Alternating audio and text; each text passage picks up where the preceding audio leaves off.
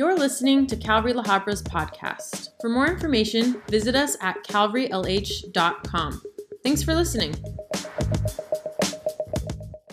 Acts chapter 15.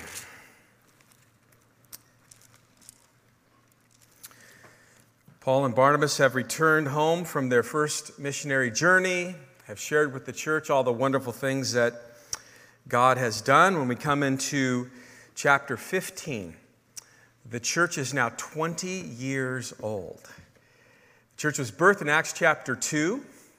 About 10 years into it, we came into Acts chapter 11, where uh, we would see the first Gentiles saved under uh, God using Peter there in the house of Cornelius. But here we are 20 years later.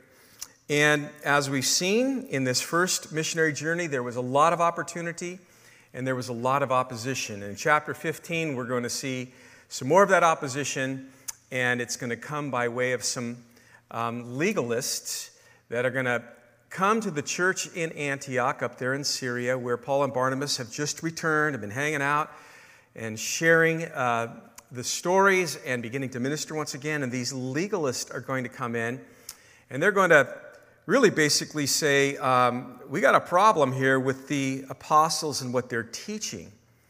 Um, we believe that it's really, really important for people to follow some of the outward observances of the Mosaic law in order for them to be truly saved. And that's going to challenge Paul and Barnabas. It's going to challenge um, a lot of the, the, the Gentiles that are there that have been saved by simply putting their faith in Jesus Christ. And now they're hearing, wow, we got to keep the law and whatnot. Paul and Barnabas are going to have to defend their faith. It's going to lead to um, a very important church meeting that's going to take place in Jerusalem.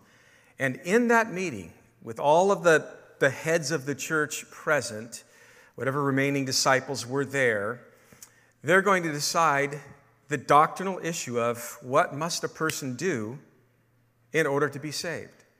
And if you've come from a religious background or you're sitting here right now and you don't know the answer to that question, this is a great chapter to walk through in order to truly understand your biblical position on what it means to be saved. What, what, what has God done, and what should your, your part in that be?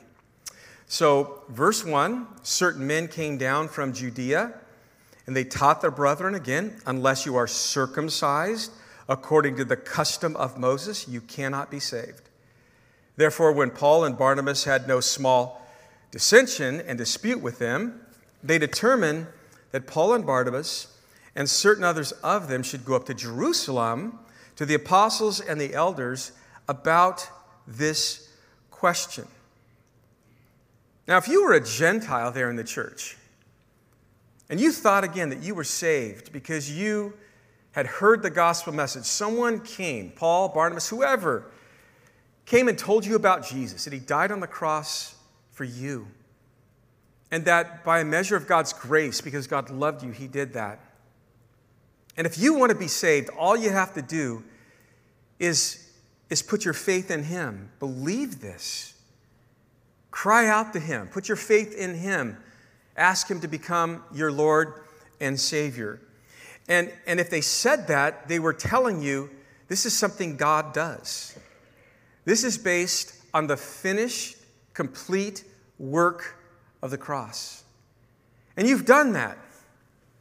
Now, it's not just a theory that someone told you, and now it's a theory that's in your head. Their lives have been transformed. How many of you guys know what I talk about? Transformation. You're like, yeah, I, I remember that word, and I know what it's like for for me to be changed, right?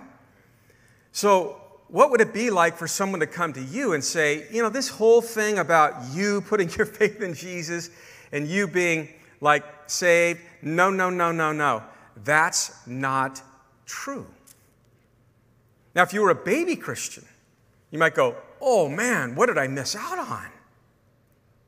If you were a converted Jew and you were hearing these things, you were like, that's so my past.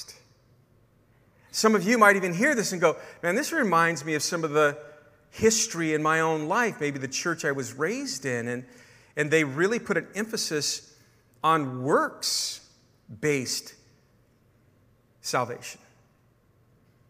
These guys were basically saying, yes, the cross is important. It's an important part of the deal, but in order for your salvation to be made complete, there is some work that you must do. You must fulfill the physical duties of the law. So they were attempting to mix the law with grace. And this was serious. Remember again, the, the books of the Bible that we have that really help us understand grace the book of Romans, the book of Galatians, um, the book of Hebrews, those weren't written yet. If these guys were right, then Paul and Barnabas should have been teaching the Gentiles how to live like good Jews in order to be saved. But like the good shepherds that they were, they knew their God, they walked with their God, and they stood up and they rallied to the defense of these people in the church, and they began to debate these legalists. They had a great conviction about their doctrine. They had seen the drastic effects of grace unfold upon their own life and upon the life of, of countless others, especially on that, that previous year on that missionary journey. There was no way they were going to let this legalistic teaching derail the work of God that had taken root as a result of their preaching the gospel of grace, salvation in Christ alone. And so, after disputing with these legalists, it was determined here that, that Paul and Barnabas should meet with the leaders in, in the Jerusalem church, the home base, to kind of settle this issue. So, verse 3 being sent on their way, they, they, they're heading to Jerusalem. They pass by Phoenicia and Samaria. And what are they doing as they're traveling? They're describing the conversion of the Gentiles, and they cause great joy to all of the brethren. And when they had come to Jerusalem, they finally arrived there at the Jerusalem church, which was the, the home base of the church then. They were received by the church and the apostles and the elders, and they reported all the things that God had done with them. But notice, some of the sect of the Pharisees who believed rose up, said, It is necessary to circumcise them and to command them to keep the law of Moses. So as they leave Antioch and they, they travel back down south, south towards Jerusalem, they're, they're traveling, and it just says that this is what was on their mind.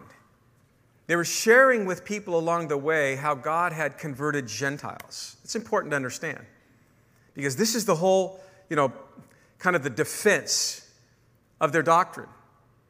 Who Jesus is? Absolutely. We can talk about him and we can give you case in point evidence to his resurrection and the claims that he made and the work that he did. But then, personally, as we went out and proclaimed the message that he commissioned us to proclaim, we saw lives get saved. And particularly, we saw Gentiles who were not keeping the laws, the idea, converted.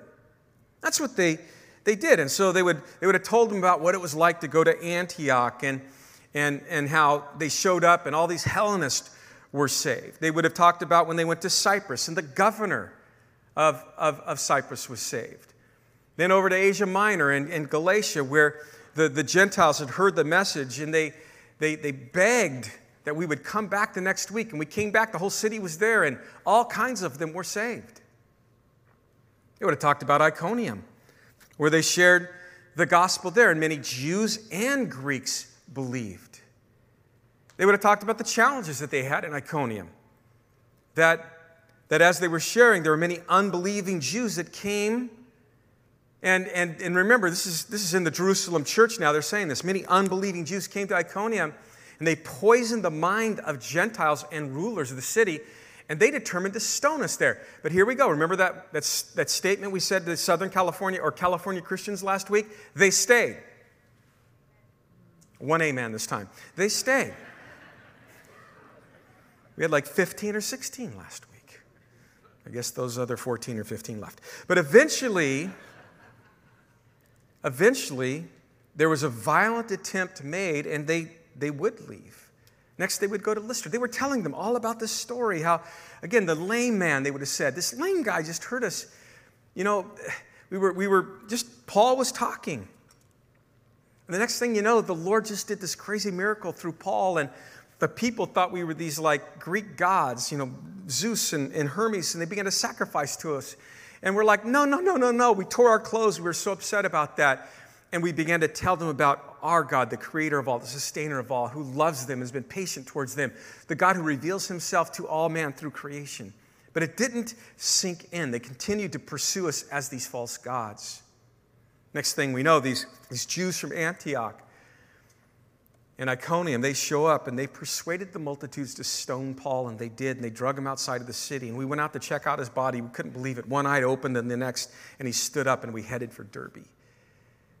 Just walking through what we've been studying. That's what they would have been saying as they would have been traveling towards Jerusalem. But finally, when they get to Jerusalem, they were received by the church and the apostles and the, the elders. And, and I like how it says they report, they acknowledge all of the things that God had done through them.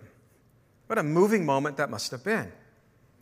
But then you have these, these Pharisees, a sect of the Pharisees who believed.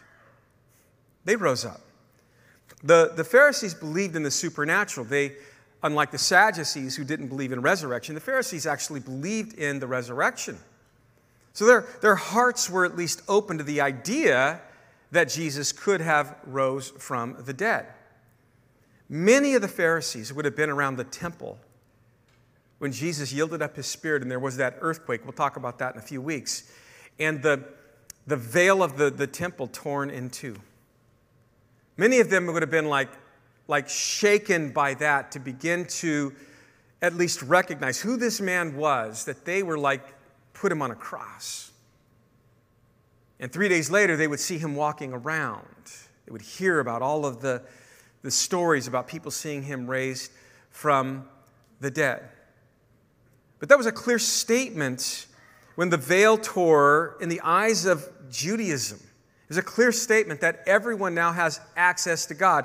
These guys are coming and going, hold on, hold on. Let's stitch that veil back up. We want to adhere everyone to the law of Moses. Again, it took a while for converted Jews to change their mindset. These Pharisees who believed, listen, were Pharisees that were converted. These were Pharisees that 20 years now the church has been birthed. They're, they're 20 years later. These are Pharisees that had somewhere along the line believed. They believed in Jesus. You would say, if you asked them, Are you a Christian? Yeah. They grew up in homes and neighborhoods and schools, though, that were immersed in Mosaic laws and traditions.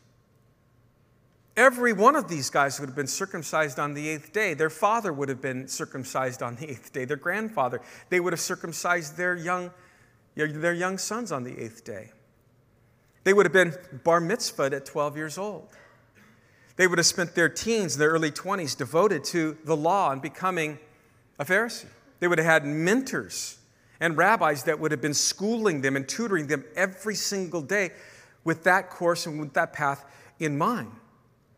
There was a day when they would receive their own dignified robes that garnered the respect of family and friends and everyone through the community as they walked through the community.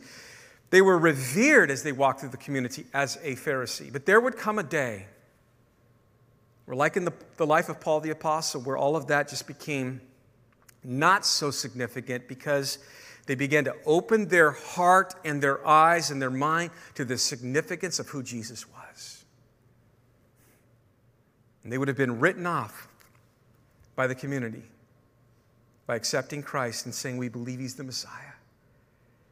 Their families would have even held funerals for them and treated them as they were dead.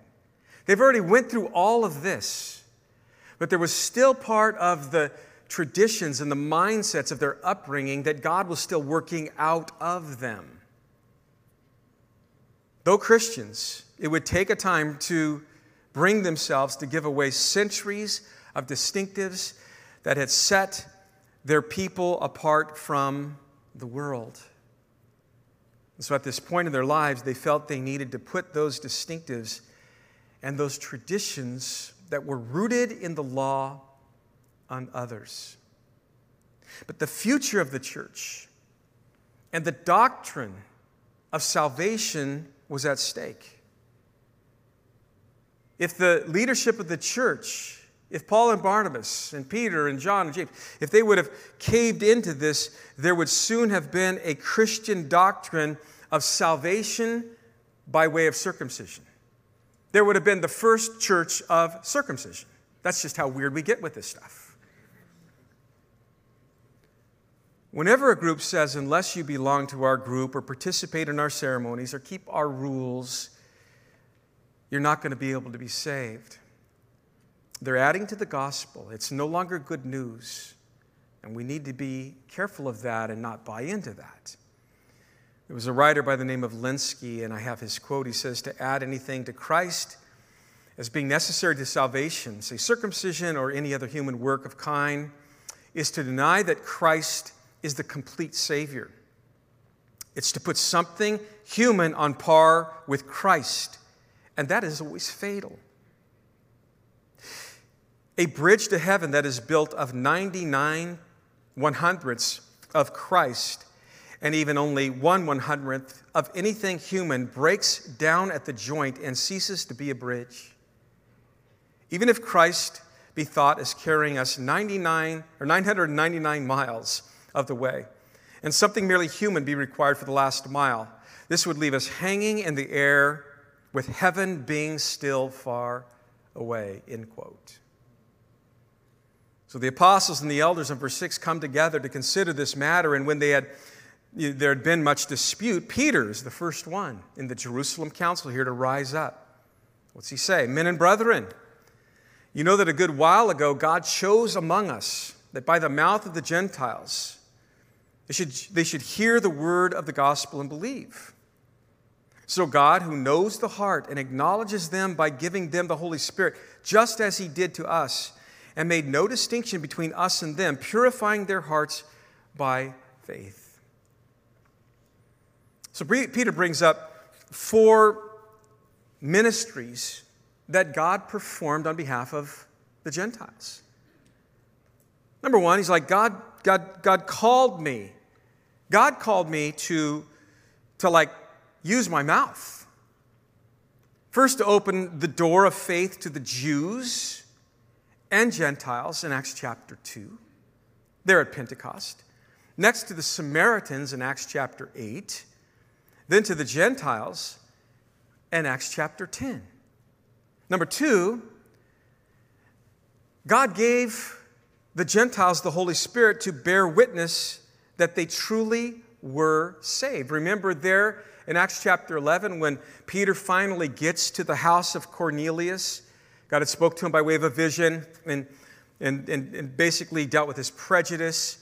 For 10 years, he would not even talk with a Gentile, minister to a Gentile, go into a Gentile's house, but the Lord gave him a vision and broke that apart. And then at the same time, said, There's, there's someone you've got to go to in Caesarea, and he's waiting for you. And, and, and eventually he got to the house of Cornelius, which was a Gentile, and he had his Gentile friends and relatives there at his house. Peter walks in and is like, shares the gospel, and he has some of his Jewish friends with them.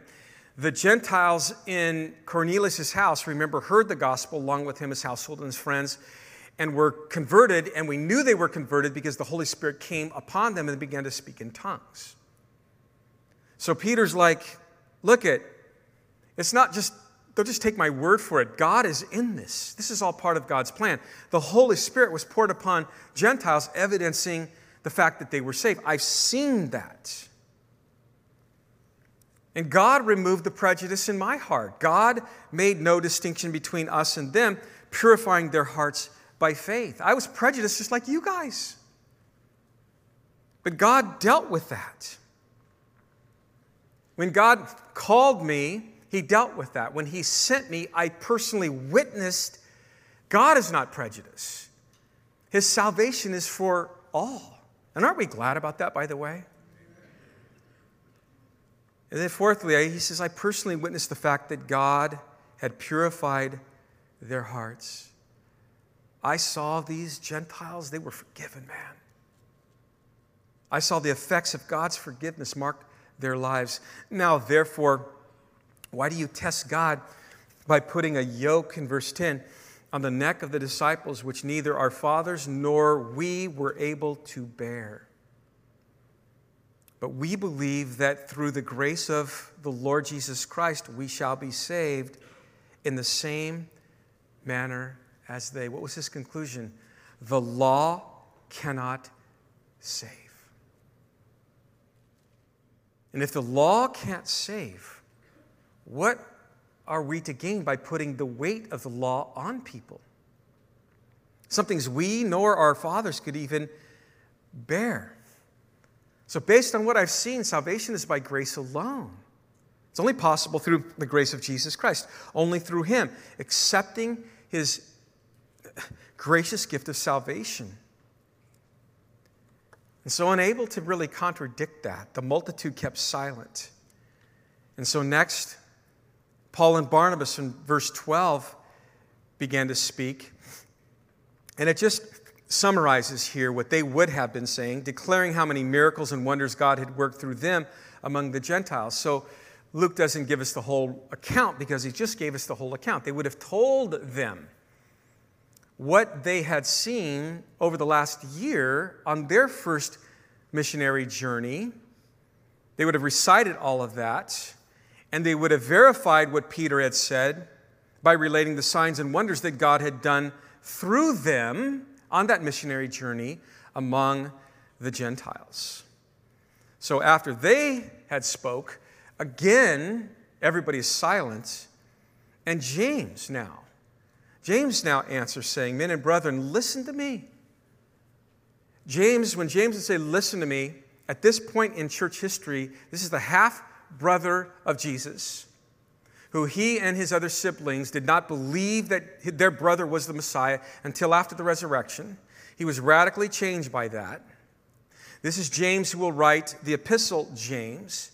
This is James who church history would label as James the devout. We talked about him when we opened up the book of James. We'll get back to the book of James in 2024 or something. But he was, remember, he was a man of prayer. He was like a real devout guy. He had like callous knees from all the praying that he did. And so when James spoke, he spoke with great authority. He had great credibility. And he's like, listen to me. And everybody went, oh, James is talking. And he begins by saying, Peter hit the nail on the head when he said that salvation among the Gentiles was all part of God's plan. God's plan of salvation has included the Gentiles all along. Like Peter said, God has been saving Gentiles by grace alone for years now. And then he points to the prophets, he, he backs up what he's saying with Scripture. The Old Testament, guys, you know the Old Testament foretold these things. The prophets spoke about these things. And he case in points a passage out of Amos, Amos chapter 9, verses 11 and 12, to prove it. And he says, and I quote, After this I will return, and I will rebuild the tabernacle of David, which has fallen down. I will rebuild its ruins, I will set it up, so that the rest of mankind may seek the Lord. Even all the Gentiles who are called by my name, says the Lord, who does all these things. He's like, you know what it says there? After this, after this time of God working with the Gentiles, he goes, it talked about that. And it even talks about, like, after that. There's a time that God will be working with the Gentiles. And after that, God would re- return again and rebuild the temple I will rebuild its ruins and I will, I will set it up. And this brings us to that one topic of the time of the Gentiles. What is the time of the Gentiles? Remember, Jesus said in Luke chapter 21, verse 24, that Jerusalem would be trodden down by the Gentiles until the time of the Gentiles be fulfilled. Most scholars believe the time of the Gentiles basically is a, is a period of time that began in 606 BC with the Babylonian captivity, a time in which the Jews fell into the Gentiles' hands. And it continues on into the present age then and will continue 2,000 years ago until the end of the age when the temple will be rebuilt. So, most scholars believe, and I don't want to get too much into prophecy right now, there's a lot of things happening in the world right now. We might just jump into some of that stuff. But just follow me. This is very, very important. What the point that's being made in this council is this God said that Gentiles are part of his plan of redemption all the way through from that time, from a time, beginning way, way back in the past, guys. Currently, the point is, in our day, all the way into the future, which would even talk about our day. Right now, for you guys that aren't aware, the, the, the, the Temple Mount right now has no temple on it. It was destroyed in 70 AD. It has never been rebuilt since then. We can go into our history of all of the different occupants of the Temple Mount and whatnot. Right now, it is owned by Israel, but it is under Arab occupation.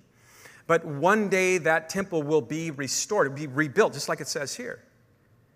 And, and what, what he's saying is there's a time that God is working within the Gentiles, even into that period. Do You understand that point? Even in that period. And that temple will be rebuilt, by the way.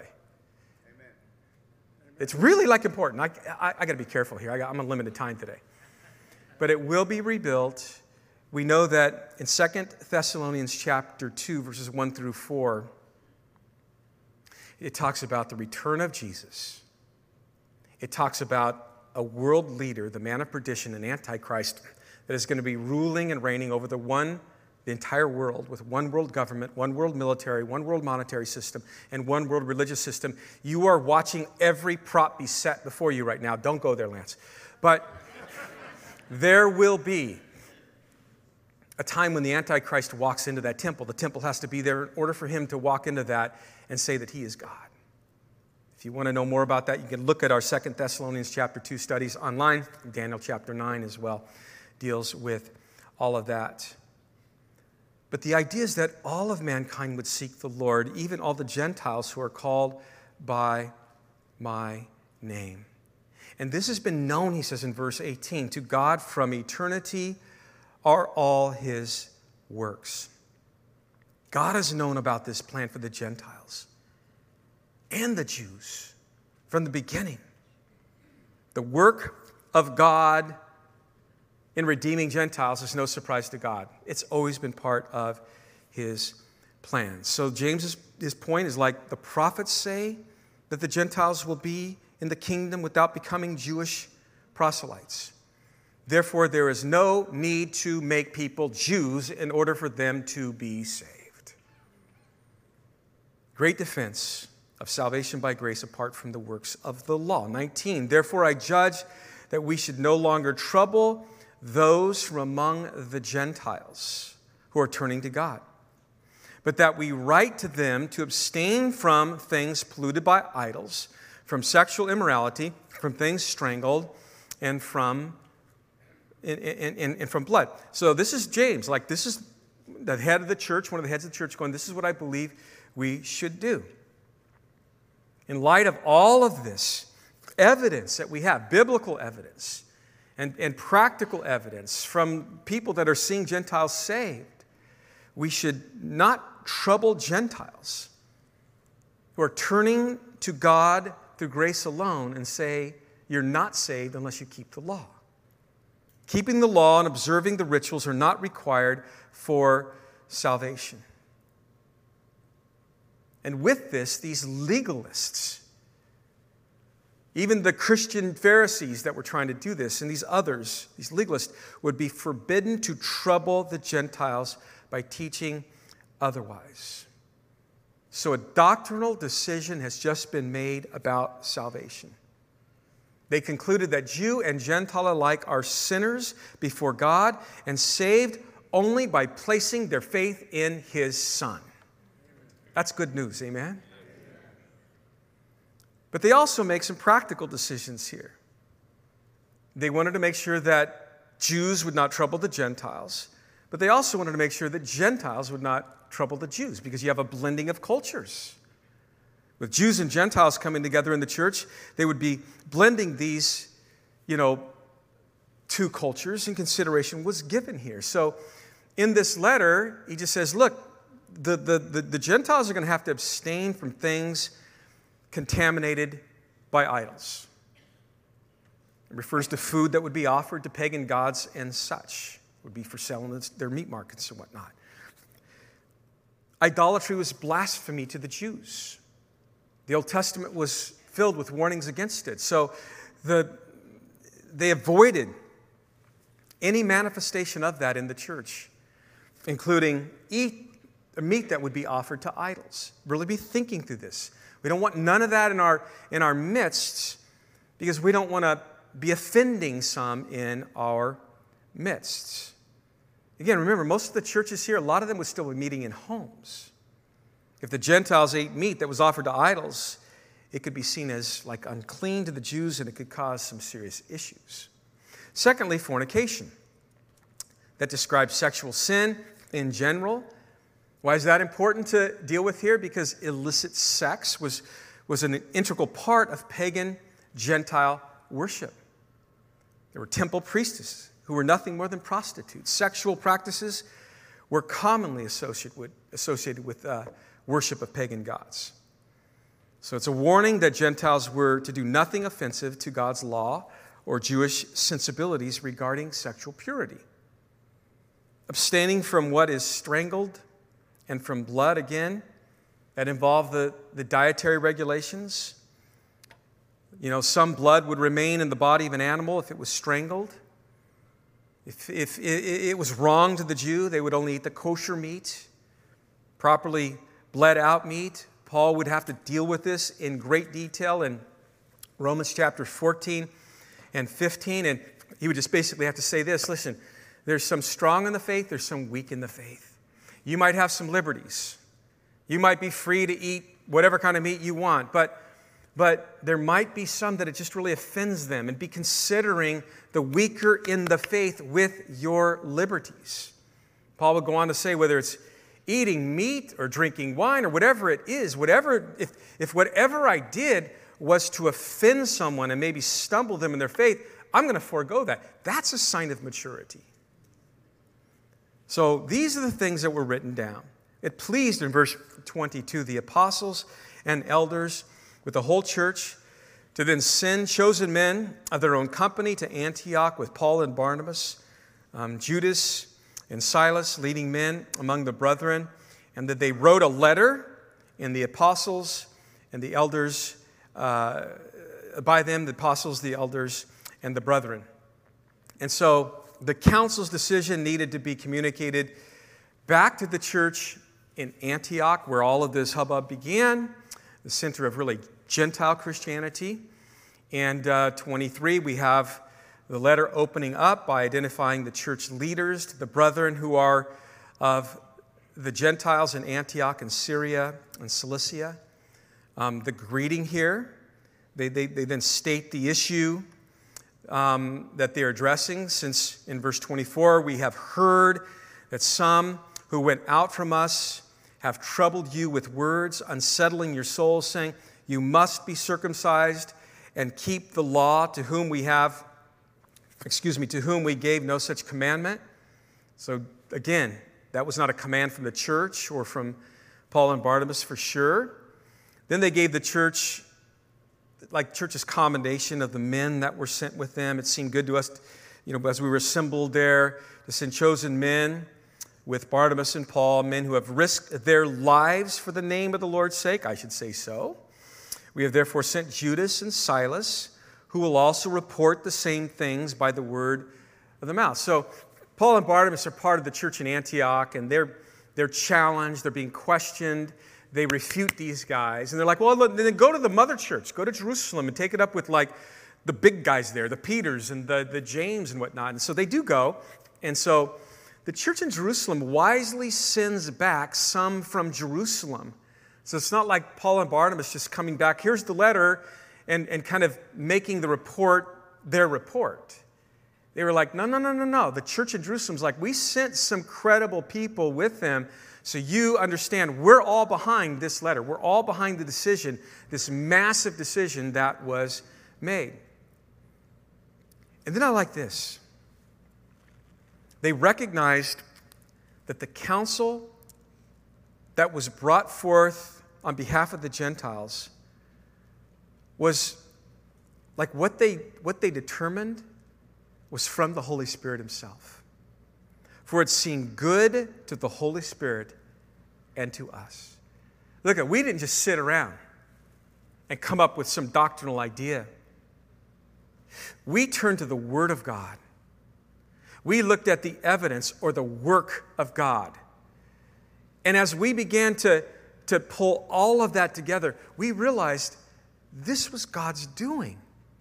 Remember again, we said the book of Acts isn't just the account of the apostles, it's the account of the Holy Spirit working through these men.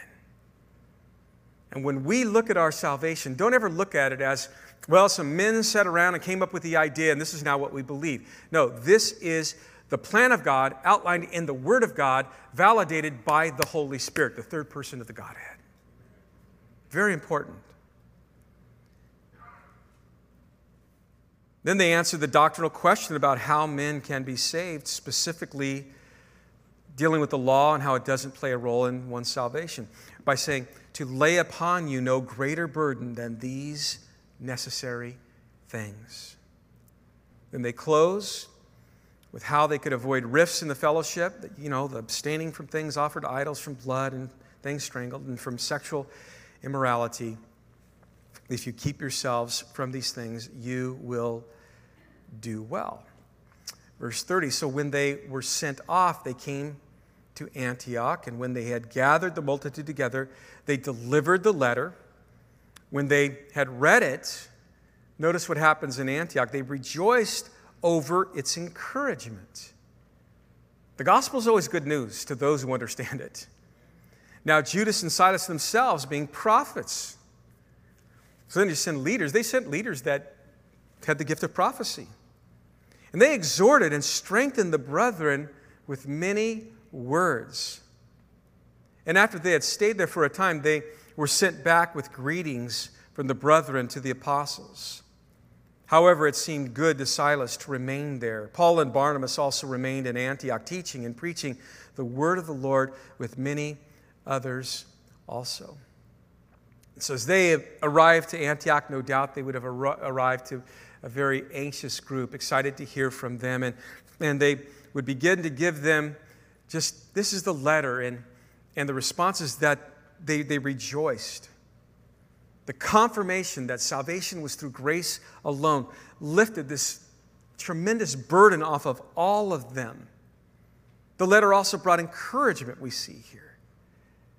They no longer needed to fear that their salvation was not genuine. Legalism produces fear, it produces guilt, it produces pride. Well, grace alone brings comfort and hope and encouragement. And then there was confirmation.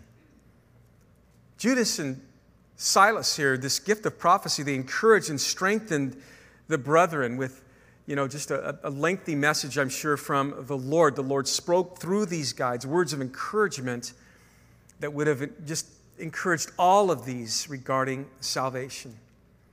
And then in verse 35, Paul and Barnabas, it was just a continuation of God's work. They, they stayed there. They, in Antioch, they were teaching and they were preaching with many others. And, and I'm sure they just felt so emboldened to preach all that much more the gospel of grace. And then the Lord adds that many others, you know, joining them in proclaiming the liberating truth of the gospel of grace as well. So all of these people got emboldened and were excited. And then we come to the close of this chapter where there's this division over John Mark. We, we talked about this in the past, but we'll just reflect upon it, and then I'll have some closing comments and we'll pray. After some days, Paul said to Barnabas, Let us go back. And now he's talking about let's have a second missionary journey. And on that journey, we'll visit our brethren in every city where we have preached the word of the Lord and see how they are doing. Now, Barnabas was determined to take with him John Mark, or John called Mark, John Mark, his nephew.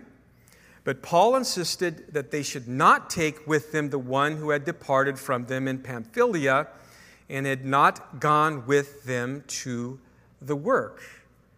And notice what it says. Then the contention became so sharp that they parted from one another. Barnabas took Mark, sailed to Cyprus. Paul chose Silas and departed, being commended by the brethren to the grace of God. Maybe there's a need to talk about that right then. And he went through Syria and Cilicia, strengthening the churches. Every family has some level of dysfunction. Can I hear an amen? amen? Calvary La Habra, we have some level of dysfunction. Welcome to Calvary La Habra. We have had our spats. We have had our differences. We have like come to times where hearts are heavy. People have taken sides. And it's grievous to watch. And I believe it grieves the heart of God.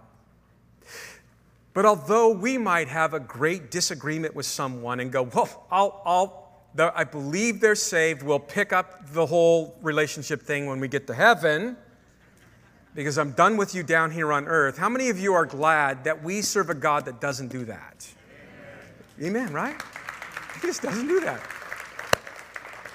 And so God looks at the relationships that we've allowed to become fractured, and He's never okay with it. He's never not wanting to reconcile that relationship. He's never not wanting to be at the center of that relationship and make that relationship what He designed it to be. Now that's on us because God, by they, they were commended to the grace. By a measure of God's grace, He can do He can do that.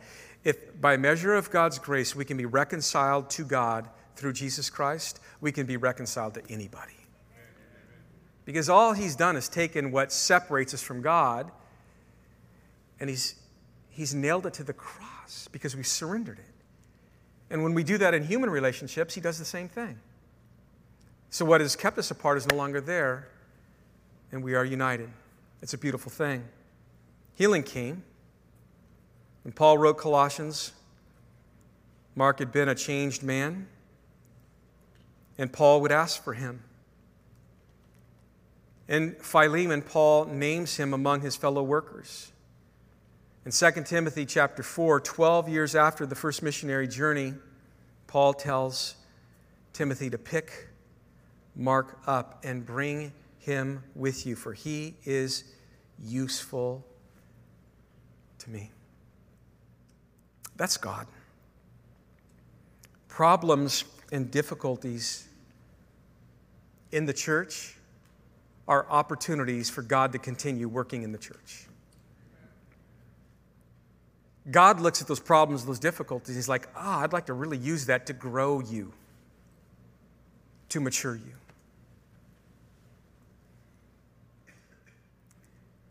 If the Jerusalem Council did not get this right, I would be wearing a really funny robe. You would be sitting apart from your spouse. There would be a wall right down the middle we would spend every single Saturday studying in great detail the Torah, memorizing it for three hours every Saturday. If you didn't, I would have the right to really lay the law on you. Your kids would be in here with us for three hours every week. And I am not by any way, shape, or form trying to put a negative vibe on modern day synagogues. I'm just telling you where it goes. Jesus would not be mentioned. If he was, he was just a historical figure of the past that made some claims that didn't come true. And we would still be looking for the Messiah. And the Messiah that we'd be looking for would be a great political liberator. That's what we'd be looking for. If you read who the Antichrist is, he fits the description of what the Orthodox Jews are looking for today in the coming of the Messiah. It's fascinating. But something happened.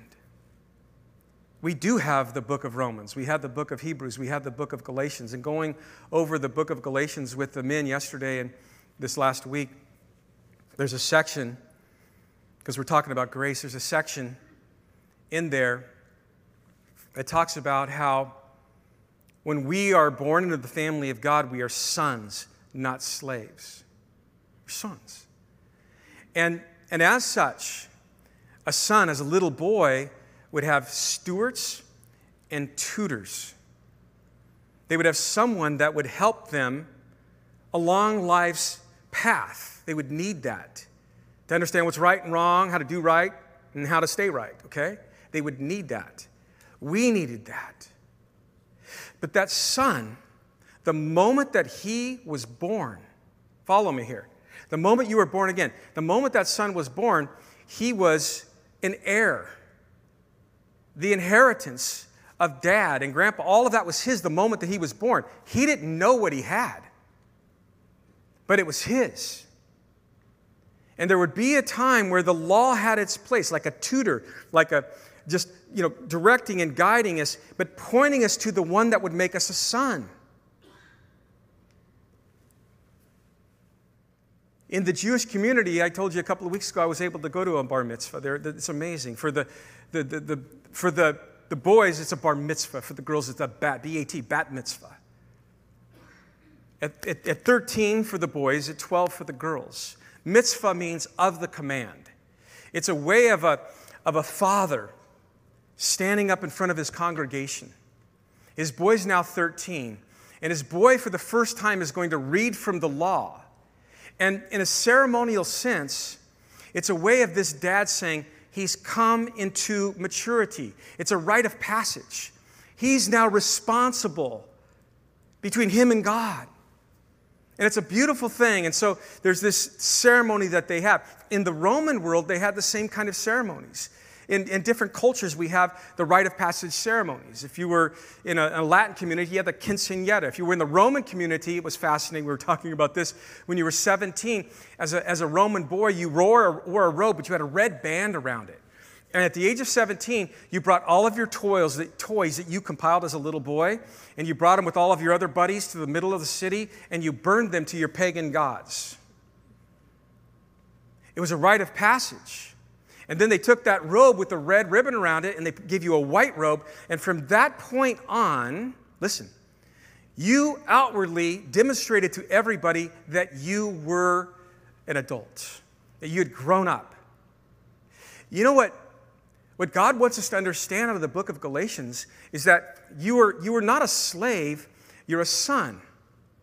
What evidences your life that you have grown up? What evidence is the fact that, that you now are that son, the mature enough son?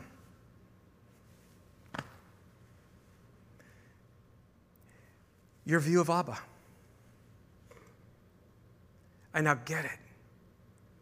I now know who he is. I now know I'm a child of God. You now come to the realization that it's relational, it's not law based. Keep the rules and regulations like the tutor said, like the steward said. No, no, no, no. I don't need that anymore. What shows that you're mature enough to really understand that? You've entered into a relationship with God. There's a look to that now. The rite of passage was Jesus Christ. You accepted him into your life and you became a child of God. And check this out there's all kinds of evidences to the fact that we are saved. Our love for the brethren is one of the big, the big ones. But in Romans chapter 14, it talks about the kingdom of God. You're not just born in the family of God, you're born in the kingdom of God. Right? We're heirs of that kingdom. We're joint heirs with Christ. Talk about being an heir. You could, you could be an heir of Bill Gates. no one wants to be, you know what I'm saying? Someone very with like a lot of monetary stuff down here, you can have that. I want to be the heir of the one who's part of a kingdom that will never end. Now, when I begin to understand that, it's not just, a, I hope, I hope, I hope, I hope. No, I am that because I am a child of God. So I got to understand who He is. He's a benevolent God, He's a loving God. He accepts me as I am. He's grafted me into His family by the, by the work that His Son has accomplished on the cross. I get that now. I understand that now. I'm a child of God. I'm an heir of Christ, heir of the Father, joint heir of Christ. But in Romans chapter 14, it talks about the kingdom. What is the fruit of the kingdom? Don't go into gold, streets of gold, and all of that. Right now, what is the evidence in your life that you have went through that rite of passage? You're truly born again. You're a child of God. You're an heir of God, a joint heir of Christ, and that you are a beneficiary of the kingdom of God right now. The kingdom is in you. You're part of the kingdom. What is that evidence? You know what it says? Righteousness, joy, and peace. Now, I guarantee you, most of you did not walk into this room thinking that identity all morning long. But you just got a whole heart filled of that from me because all week I've been thinking about this, all month. And I realize I'm talking to people these days who have some identity issues. And our identity is formed and shaped by, I have a zero, so I got to stop, by, by like where we spend our time. Our political views begin to form our identity. And we forget. We forget who we are, and so peace that should mark you right now joy. Evidencing sonship. You're free. It's not what you do, it's who you are. And it's time that we rest in that. Amen. Amen. We have no more minutes, so let's stand.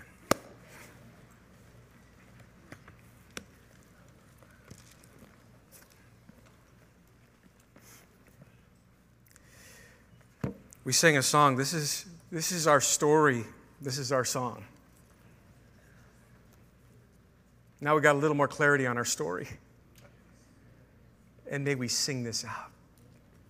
May the Lord bless you this week. May you live out sonship and daughtership. May you live out the doctrine of salvation boldly, faithfully. May the Spirit affirm in you the fact that you are a child of God, and may that significance outweigh anything this world would ever try and put on you. Father, may it be so in the name of Jesus. Amen and amen. God bless you guys.